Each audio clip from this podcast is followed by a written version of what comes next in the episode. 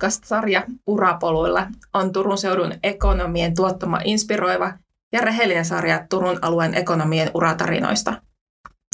Yrityksistä ja erehdyksistä, onnistumisista ja epäonnistumisista sekä merkityksellisen työn etsimisestä ja löytämisestä.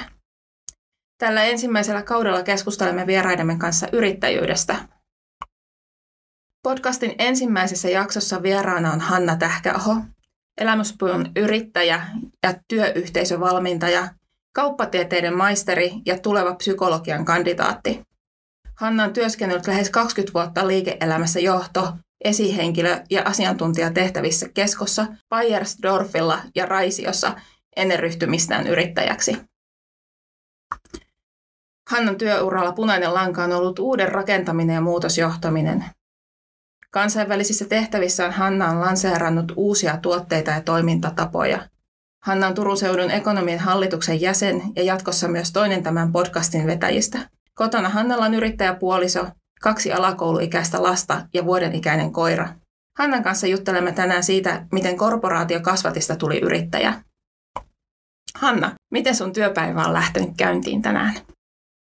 No jos mä oon ihan rehellinen, tämä maanantai on lähtenyt ehkä vähän väsyneesti. Mä oon ollut viikonlopun asiakkaiden kanssa ja, ja heti aamulla ennen, ennen seitsemää rupesin sen jälkeen, kun poika ja koira oli mut herättänyt, niin katsoa kalenteri, että mitä, mitä tänään onkaan ne tärkeimmät jutut ja mitä tällä viikolla – olisi hyvä saada aikaan. Eli siitä on lähtenyt päivä käyntiin ja tässä on ehtinyt jo monen roolin välillä ikään kuin hypellä. Eli, eli tota noin, niin sa- saatella lasta kouluun ja viedä koiraa hoitoon omille vanhemmille. Ja nyt mä oon täällä hengittämässä juttelemassa sun kanssa.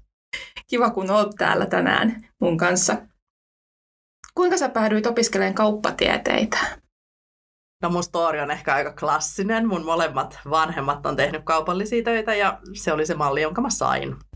Ja toisaalta kyllä mä muistan miettineen jotain muutakin, mutta kun mulla ei ollut sellaista selkeää kutsumusta mihinkään varsinaisesti, niin mä totesin, että kaupallinen peruskoulutus avaa kyllä useita ovia. Ja se on kyllä ollut totta.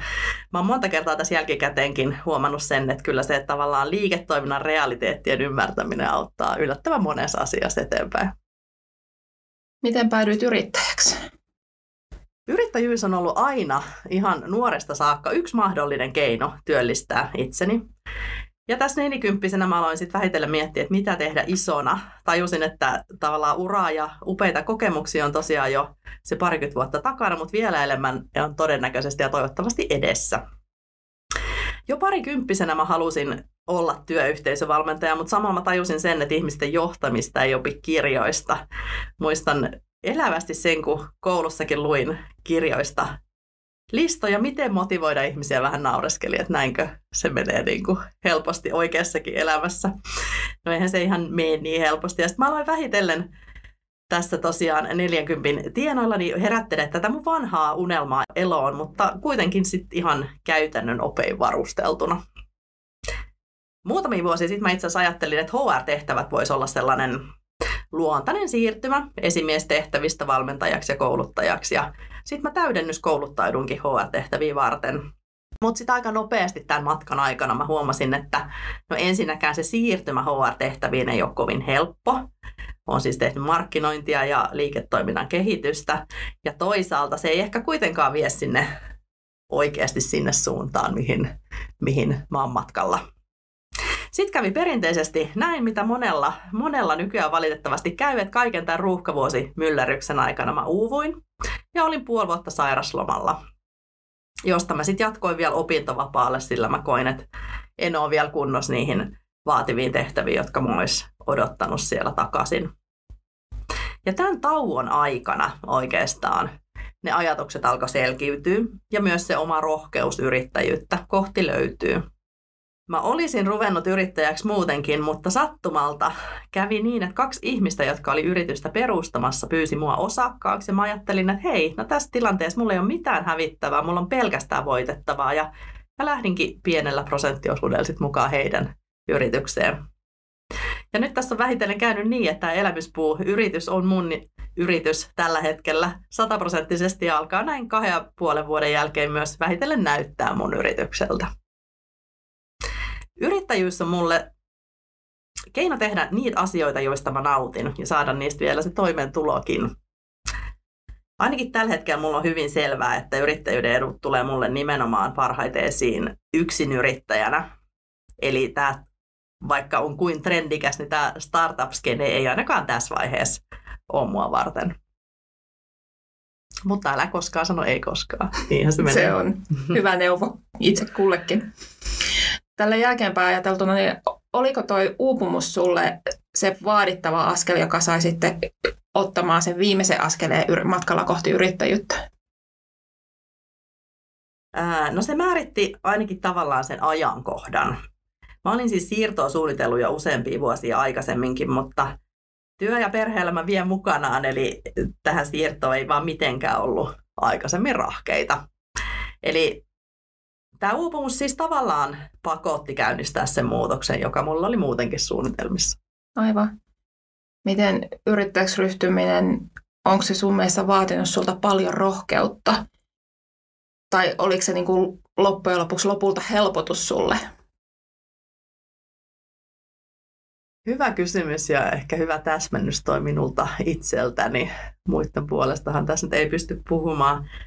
No mä oon ollut, mä oon ollut aina kova heittäytymään. Mulle soitetaan, että nyt olisi tällainen määräaikainen tehtävä, otatko sen vastaan, niin saatan lähteä siitä vakipestistä, jos se musta tuntuu hyvältä. Mulla on tarjottu Tanskasta pestiä, tuletko? No mä vastasin seuraavana päivänä, että tulen. Eli mä siis vahvasti uskon siihen, että että se elämä ja omat siivet ja toki se oma ammattitaito kantaa. Mä, kun mä lähdin yrittäjäksi, niin kyllä mä koin vahvasti, että tämä koko mun 20 vuotta uraa takana, niin on rakentanut sitä mun ammattitaitoa valmentaa ja auttaa työyhteisöjä näkemään tavallaan metsän puilta, tekee tulosta ja voimaa samalla hyvin. Ja kyllä mä en edelleenkään tiedä, missä olen isona, mistä jään eläkkeelle, jos jään eläkkeelle, mutta kyllä mä koen, että vaikka mä epäonnistuisinkin yrittäjänä tai jostain muusta syystä en päättäisi olla yrittäjä koko loppuelämää, niin tämä on kuitenkin askel, joka vie mua oikeaan suuntaan. Eli sä uskallat luottaa? Joo, kyllä. Toki se vaatii muutakin kuin luottoa, että kyllähän se vaatii ihan konkreettisia asioita, esimerkiksi sitä taloudellista suunnittelua, koska onhan se eri asia nostaa sitä säännöllistä kuukausipalkkaa, niitä lomarahoja ja bonuksia, niin kuin näissä tehtävissä usein on. Tässä yrittäjähommassa on huomannut jo sen, että tavallaan se koko vuoden palkka tehdään yleensä käytännössä puolessa vuodessa, eli taloudellisesti täytyy siis tehdä vähän pidemmän tähtäimen suunnittelua kuin kuukausi kerrallaan. Ja ainakin toistaiseksi on vielä siinäkin tilanteessa, että joinain kuukausina saa vielä ihan maksaakin tästä yrittäjyyden ilosta. Eli kyllä se erilaista aikajäännettä suunnittelu mielessäkin vaatii. Aivan. Mitä sä sanoisit yrittäjyydessä olevan parasta? No kliseisesti se kuuluisa yrittäjän vapaus. Niin kuin mä tuossakin jo sanoin, että aamu on mennyt intensiivisesti näiden eri roolien välillä vuorotellessa. Ja mulla on lapset vielä siinä iässä, että, että munkin seura vielä heille kaipaa. Eli näistä vuosista haluan kyllä ottaa kaiken mahdollisen irti. Eli mä siis lomailen pääsääntöisesti vuodessa sen kolme kuukautta, mitä koulustakin on lomaa. Mutta kyllä tähän yrittäjyyden vapauteen sisältyy myöskin se, että vapaammin pystyy valitsemaan niitä asioita, mitä haluaa tehdä, mistä on kiinnostunut. Ja nyt vähitellen mä oon alkanut ymmärtää myöskin sen, miten tärkeää mulla on ne vaihtelevat tehtävät ja uudet projektit. Tavallaan tähän vaihtelevuuteen liittyen, niin kyllähän mä kipuilen edelleen säännöllisesti sitä, että koska mä tykkään tehdä erilaisia asioita, välillä sparrailla startupin strategioita ja välillä ohjata omaksi iloksi vaikka äänimallia rentoutusta, niin tavallaan mitä se tekee sille mun henkilöbrändille työyhteisövalmentaja. Onko sillä iso merkitys sun yritykselle, että sulla on monta roolia? No toisaalta, joo, kyllähän se täytyy sanoa, että henkilöbrändi ei ole niin kirkas, kun tekee monia asioita ettei mulla ole vaan sitä yhtä hattua, mutta toisaalta mä oon kyllä tehnyt ikään kuin ainakin toistaiseksi tämmöisen, tämmöisen rauhan itseni kanssa siinä mielessä, että on todennut sen, että just tämä vaihtelevuus tekee musta kiinnostavan ja potentiaalisen yhteistyökumppanin myöskin valmentajana, eli se, että mä en ole vaan yhdessä boksissa, vaan mä näen maailmaa useitten eri silmälasien ja näkökulmien kautta. Niin se rakentaa just sitä monipuolisuutta, mikä työyhteisössäkin on koko ajan läsnä. Eihän se arki yksinkertaista omissa. Aivan. Oletko yrittäjyysajalla kokenut jo yrittäjyyden huonoja puolia? Mitä ne on sun mielestä? No helposti tulee ehkä tästä sellainen, sellainen fiilis, että joo, että kaikki, kaikki on pelkkää kaikki on pelkkää iloa, mutta kyllähän niitä yrittäjyyden huonoja puolia ihan päivittäin tulee esiin. Että kyllä mä koen, että iso haaste tälle korporaatiokasvatille, niin kuin sä mut alussa esittelit, on se, että ei olekaan sitä IT-osasta, ei ole lakiosastoa, ei ole sitä kokonaista digitaalisen markkinoinnin tiimiä tai sitä kokousemäntää, kenen puoleen kääntyy, vaan tosiaan niin kuin kaikista asioista täytyy osata ainakin vähäsen ja suurimman osan täytyy vielä hoitaa itse. Toki nyt mä oon ymmärtänyt sen, että aika paljon kuitenkin kannattaa ulkoistaa verkostoille ja todellisille asiantuntijoille. Ja toki se taloudellinen epävarmuus, mitä tuossa on jo sivuttu, niin ainakin näin alus on yksi asia, mistä ei toki pääse mihinkään. Kuinka sä taklaat sen taloudellisen epävarmuuden? No toisaalta se vaatii sitä hyvää suunnittelua ja toisaalta sen varmistamista, että ikään kuin se oma sanoisin, peruskulutus ei ole niin korkealla tasolla kuin se on ehkä joskus ollut. Eli kuluttaa voi silloin, kun siihen on varaa.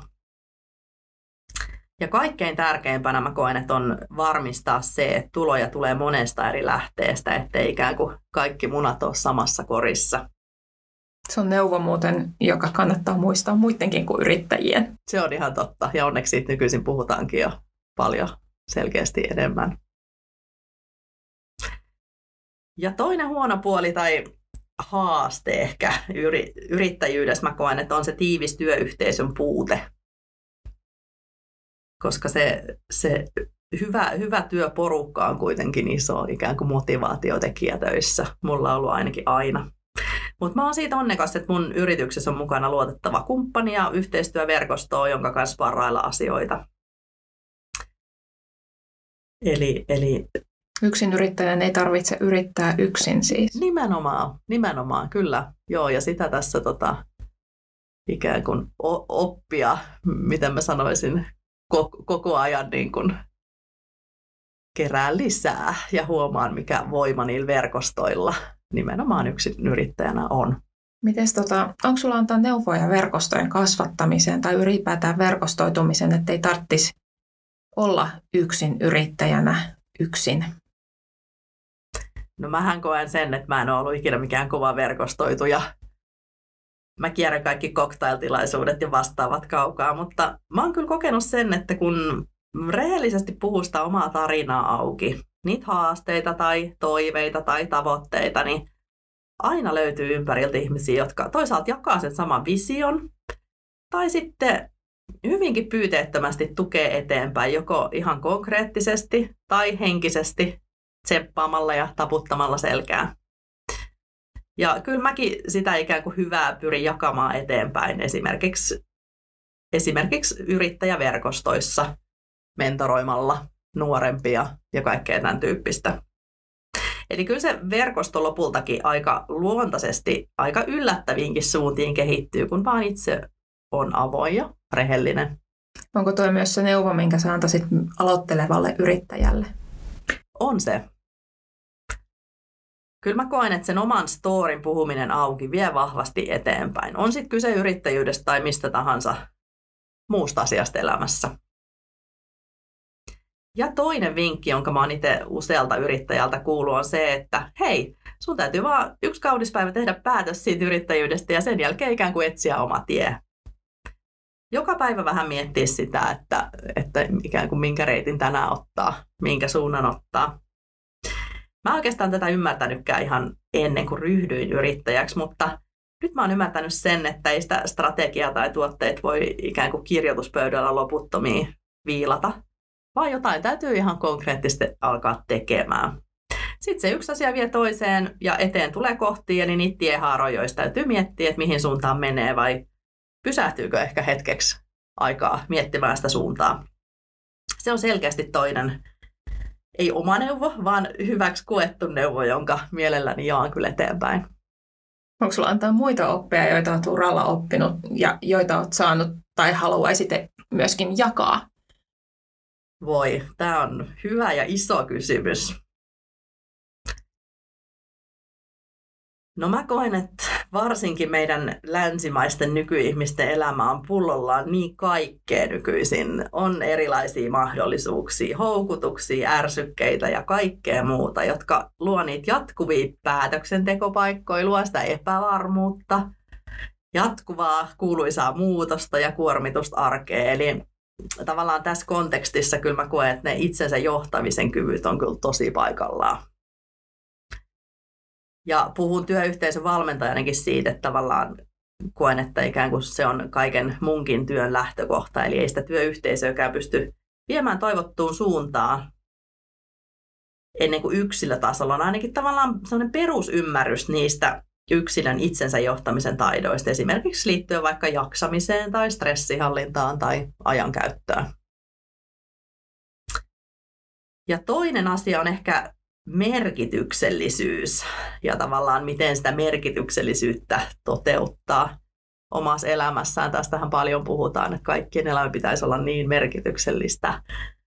Ja puhutaan paljon siitä heittäytymisestä omien unelmien perään ja siitä itsensä näköisestä elämästä. Jos mä nyt toki olen itsenikin kohdalla tässä just nyt puhumassa, siis allekirjoitan ehdottomasti tämän tärkeyden hyvinvoinnin lähteenä, mutta toisaalta mä myöskin peräänkuulutan sellaista pitkäjänteisyyttä ja epämukavuuden sietokykyä. Kaikkea ei tarvitse saada nyt heti. Juuri se. Juuri Valmiin. se. Joo. Eikä kaikkien tarvitse olla, tai mikään ei voi olla liian helppoa. Ihminenhän tunnetusti kasvaa siellä epämukavuusalueella, kunhan joudu sinne liian pitkälle. Niin, vaikka mäkin olen yrittäjä niin sanotusti oman itseni herra tai rouva, niin ei munkaan työpöydällä ole sataprosenttisesti sellaisia asioita, joista mä täysillä nautin. Kyllähän sinnekin mahtuu asioita, jotka on vaan tehtävä ikään kuin sen suuremman tarkoituksen tai merkityksellisyyden eteen.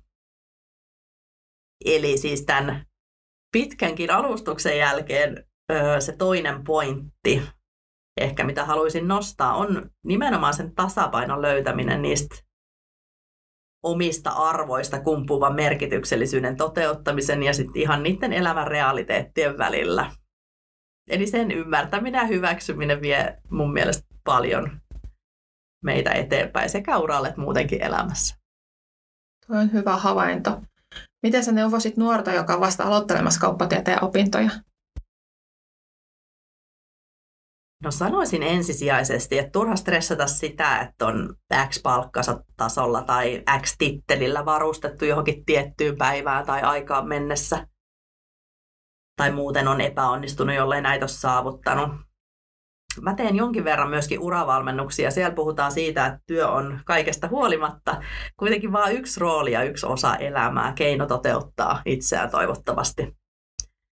Sen takia onkin hyvä säännöllisesti ainakin tavallaan niin kuin isojen elämän tilanteiden muuttuessa, niin isoissa käänteissä sekata, mikä rooli työllä on nyt just tässä hetkessä.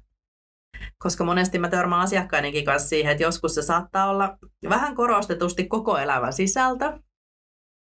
Ja sitten taas tulee sellaisia vuosia, jolloin esimerkiksi vaikka perhettä perustaisi tai muiden intressien ottaisi aikaa, niin se työ saattaa hyvinkin olla vaan se turvallinen hyvä paikka, joka takaa sulle toimeentulon. Eli hyväksyä se, että ura ei ole pelkkää nousukiitoa, vaan tulee nousuja ja laskuja ja katsoo sitä elämää enemmänkin kokonaisuutena kuin sitä yksittäistä, pelkästään sitä uraa palikkaa siinä elämässä. Onko se sulle ollut henkilökohtaisesti helppoa? Ei se ole ollut. Ei se ole ollut. Kyllä sitä on jotenkin jäänyt kiinni tavallaan niihin ikään kuin urahaaveisiin, mitä, mitä silloin joskus on itselleen rakentanut. Joudutko edelleen tekemään töitä asian suhteen? Joudun, viimeksi eilen olen kyseenalaistanut omia valintojani, en tätä yrittäjyyttä, vaan sitä, että miten mä haluan täyttää päiväni, että en, en halua ikään kuin optimoida ehkä sitä palkkapussia, vaan haluan optimoida sen ikään kuin elämän sisällön noin niin kuin kokonaisuutena. Ja, ja huomasin, että olen tekemässä vääriä päätöksiä ja sitten joudun niistä peruuttamaan. Toi on hyvä, kun pystyy myöntämään itselleen sen, että asiat ei ole menossa ihan just täsmälleen oikeaan suuntaan ja ottaa muutama askeleen taaksepäin, ettei me sokkona eteenpäin vain koska on aikaisemmin päättänyt tehdä näin. Kyllä, se on just näin. Kyllä se muistan, että on esimerkiksi nuorena niin kuin ajoin autoakin, niin vaikka en ihan tiennyt mihin suuntaan meni, niin tärkeintä oli vaan, että meni, että eteni. Ja nyt mä oon ikään kuin vanhemmiten ymmärtänyt sen, että välillä kannattaa pysähtyä ja se tsekata, että onko se suunta oikea. Loistava havainto. Onko sulla muuten uralle koskaan sattunut ihmistä, joka on vaikuttanut sinuun suuresti?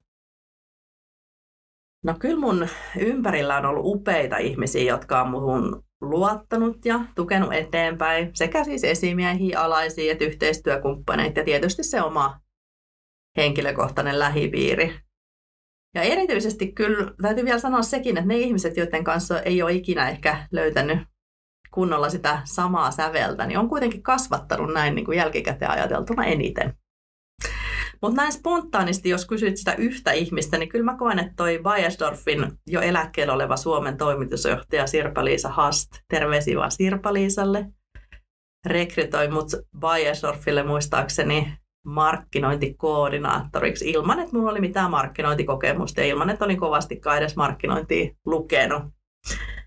Niin hän on avannut kyllä mulle oveen tähän kansainvälisen liiketoiminnan maailmaan. Siis tästä tehtävästä eteenpäin mä oon päässyt tekemään tosi ihanan kansainvälisen uran, joka on antanut mulle tosi paljon. Eli pelkästään jo tällä, että hän uskalsi mut rekrytoida, on ollut iso vaikutus. Mutta hän on myöskin esimiehenä ohjannut mua eteenpäin antamalla tilaa oppia, antanut tilaa myöskin niin virheille, eikä kuitenkaan sit jäänyt niihin kiinni, vaan, vaan tukenut, tukenut kohti onnistumisiin. Eli kyllä mä koen, että että toi hänen esimerkkinsä on muovannut mua toki ihan ammattilaisena ja myöskin sit esimiehenä myöhemmin. Toi on ihanaa, kun löytää tuollaisen esimiehen, joka on tukena uralla. Kyllä. Se auttaa aina eteenpäin. No, mites, jos sulla olisi kaikki maailman mahti, niin mikä olisi yksi asia työelämässä, minkä sä haluaisit muuttaa? Wow. Toi on iso, iso kysymys. No jatkuva kiirehän on se nykyajan ilmiö, jos, jos tota noin, multa kysytään, niin se kiire sanaakin pitäisi ikään kuin poistaa, poistaa jotenkin tästä meidän arjen kielen käytöstä. Mutta kyllä se, että tehdään valtavasti, ihmiset uupuu, mutta ei kuitenkaan ehkä päästä tavoitteisiin ja tuloksiin on se asia, mihin mä haluaisin tarttua. Eli tämä klassinen, että oli niin kiire soutaa, että ei käynnistää moottoriin, niin mä koen tavallaan, että on ikään kuin sen, sen kiireen syynä. Eli mä koen, että siis ei ole rohkeutta tavallaan, puhuttiin jo tuosta pysähtymisestä, niin ei ole rohkeutta pysähtyä katsoa sitä, mitä, mitkä tehtävät esimerkiksi siellä organisaatiossa on oikeasti tärkeitä ja mitä tehdään vaan tavan vuoksi. Koska uusia tehtäviä tulee aina, niin tavallaan jostain vanhastahan täytyy luopua. Ja koska ne kalenterit on tosi tosi täynnä, niin tavallaan ei ehkä uskalleta pysähtyä ja kyseenalaistaa sitä tekemistä. Ja sitten me ollaan kaikki koko ajan vähän hengästyksissä. Ja niin kuin tiedetään, niin ei se stressitila saa meistä irti niitä inhimillisiä voimavaroja, vaan sen sijaan, että me oltaisiin niitä parhaimmillaan luovia ongelmanratkaisijoita, niin me ollaankin robotteja, mutta kuitenkin paljon tehottomampia kuin vaikka se koko ajan kehittyvä tekoäly. Eli siis vastauksena sun siihen kysymykseen, niin, niin mä haluaisin poistaa sen kiireen ja sen mukanaan tuoman tehottomuuden ja, ja korvata sen työyhteisötasolla sillä rohkeudella pysähtyä ja kyseenalaistaa ja yhdessä säännöllisesti tarkistaa suuntaa ja valita ne asiat, joihin keskitytään sinne maaliin pääsemiseksi. Koska se ainoastaan se tyhjä tila kalenterissa, mikä on tosi harvinaista valitettavasti, niin se ainoastaan se kuitenkin sit lopulta synnyttää jotain uutta, jota tämä jatkuva muutos kuitenkin vaatisi. Tilaa syntyäkseen. Kyllä, enkä ole sitäkään aikana niin ikään kuin siellä oravan pyörässä ollessani ymmärtänyt, mutta nyt, nyt ikään kuin nyt se tulee selkeästi ilmi, kun on saanut vähän etäisyyttä tiettyihin asioihin. Eli tavallaan sitä kautta, kun uskallettaisiin pysähtyä ja uskallettaisiin antaa sitä tilaa sinne kalentereihin, niin saataisiin se tavallaan se inhimillisyyden voima, josta mä valmentajanakin paljon puhun, niin oikeasti työyhteisön vahvuudeksi. Eli luovuus, tunteet, uteliaisuus, se yhdessä tekeminen ja ne aidot kohtaamiset, josta syntyy jotain oikeasti uutta.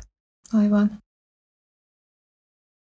Onko sulla ehdottaa ensimmäistä askelta, jota, jolla niin kiirettä voitaisiin poistaa? Miten se voisi muuttaa tämän kiireen ja kiireen kokemisen tunteen? Kyllä ehkä eka on tavallaan, että lopetettaisiin se kiireen ihannointi. Mutta tavallaan ehkä siellä työyhteisötasolla niin se, että saataisiin sellainen rakennettu sellainen luottamuksen ilmapiiri, että asioista voisi puhua avoimesti. Eli puhua siitä, minkä vuoksi me oikeasti ollaan olemassa, mitkä on ne meidän ydintehtävät ja mistä me oikeasti voidaan luopua. Miten se käytännössä tehtäisiin? No tämä on yksi mun lempiaiheista, jos voisi puhua koko päivän. Mutta tota, lyhyesti, kyllä se luottamuksen perusta on se, että jokainen kantaa sen oman vastuun, siis sekä yksilönä että työyhteisön jäsenenä. Jokaisen, jokainen meistä tekee paljon sen tuottavan ja sen hyvinvointiin lisäävän ihan ilmapiirinkin eteen. Oli, eli tavallaan se, että tunnistetaan se, että jokaisella on se vastuu, on se eka askel. Mutta toki esimiehet, esihenkilöt on jo aseman perusteella lasin alla. Esimerkiksi just sen avoiman keskustelukulttuurin ja aidon kohtaamisen luomisessa. Mutta toki jokaista tarvitaan. Ehkä huonona esimerkkinä omasta elämästä vaikka se, että mä olin itse esihenkilönä jossain vaiheessa niin uupunut, että mä jaksanut huomenta sanoa viereisen huoneen työkavereille. Eli, eli siis ei näin kyllä on ne arjen pienet tekemiset tai tekemättä jättämiset, jotka on avainasemassa. Aivan. Tämä nyt liittyy asiaan, mutta mitä tulevaisuuden työelämätaitoja sä perään kuulutat sitten jatkossa? Joo, no varmaan sitä sivunnutkin oli. Kyllä mä koen, että ne itsensä johtamisen taidot on avainasemassa. Eli tähän liittyy tosi paljon asioita, alkaen siitä stressihallinnasta ja ajanhallinnasta ja päätyä ehkä niihin omien arvojen tunnistamiseen, joiden pitäisi kuitenkin meidän kaikkea tekemistä ohjata. Ja se, mistä on paljon puhuttu myöskin, on se omien vahvuuksien tunnistaminen ja sanottaminen, mikä ei ole, mikä ei ole kauhean helppoa, mäkin törmään siihen lähes päivittäin. Onko sulla yhtä hyvää vinkkiä tarjota kuuntelijoille, miten omat vahvuudet on mahdollista tunnistaa? No hyvä, hyvä vinkki on, eh, on ehkä just se, että hyppää, hyppää hetkeksi pois siitä omasta kuplasta, siitä omasta roolista ja katsoo itseään ehkä ulkopuolisen silmin. Jos se ei tunnu helpolta, niin kysyy ulkopuolisilta, vaikka ensin ihan siltä lähipiiriltä. Aivan, toi on hyvä vinkki. Kiitos. Mites tota, mistä sä oot täl, tällä hetkellä henkilökohtaisesti just eniten kiinnostunut? Mikä motivoi sua? No näin tälle kohtuullisen tuoreena yrittäjänä mä yritän elää niin kuin opetan, eli opettelen vahvasti sitä, että mä saisin päivää jatkuvasti ja sopivasti sitä sellaista lataavaa tyhjää aikaa, mutta samanaikaisesti mielenkiintoisia tehtäviä sit myöskin aikaa sen mun perheen kanssa. Se ei nyt aina onnistu rehellisesti sanottuna, mä oon nytkin mennyt koko viikon ilman yhtään ainoat vapaa-päivää, mutta toisaalta aikaa sekä itselle että niille tärkeimmille on kyllä ollut silti joka päivä. Ja se toinen ikään kuin, mikä mua motivoi, niin tässä yrittäjänä mä saan kyllä niin kuin säännöllisesti upeita kokemuksia siitä, kun mä näen, että ne asiakasyritykset alkaa pieni askeleen muuttua, yksi henkilö kerrallaan. Eli sen kasvun näkeminen on kyllä tosi upeeta. Kerro hei tähän loppuun vielä, mikä sun lempipaikka on Turussa? No mun oma lempipaikka on kyllä meidän kesämökki, jota sukupolvet on rakentanut ja ne kerrostumat on siellä nähtävissä niiden ympärillä ikään kuin eletään kesät, mutta näistä julkisista paikoista kyllä tuo Jokiranta, joka on ollut siis aidattu jättömaata vielä munkin lapsuudessa ja jos nyt on rakennettu upea kokonaisuus, niin sitoo jotenkin Turun yhteen aamulla kun mä kävelen tai pyöräilen jokirantaa töihin ja hyppään föriin, eli tähän meidän jokilauttaa ja siirryn Oobusta Turkuun niin sanotusti, niin, niin tulee aina sellainen olo, että on kyllä tehty oikeita valintoja ja, ja olen kyllä aika onnekas. Kuten jokainen turkulainen. Kiitos Hanna, kun olit keskustelemassa ja kiitos kuulijoille tästä ensimmäisestä podcastin jakson kuuntelusta ja Seuraavalla kertaa me jatketaan yrittäjyydestä keskustelua turkulaisten ekonomien kanssa. Kiitos. Kiitos.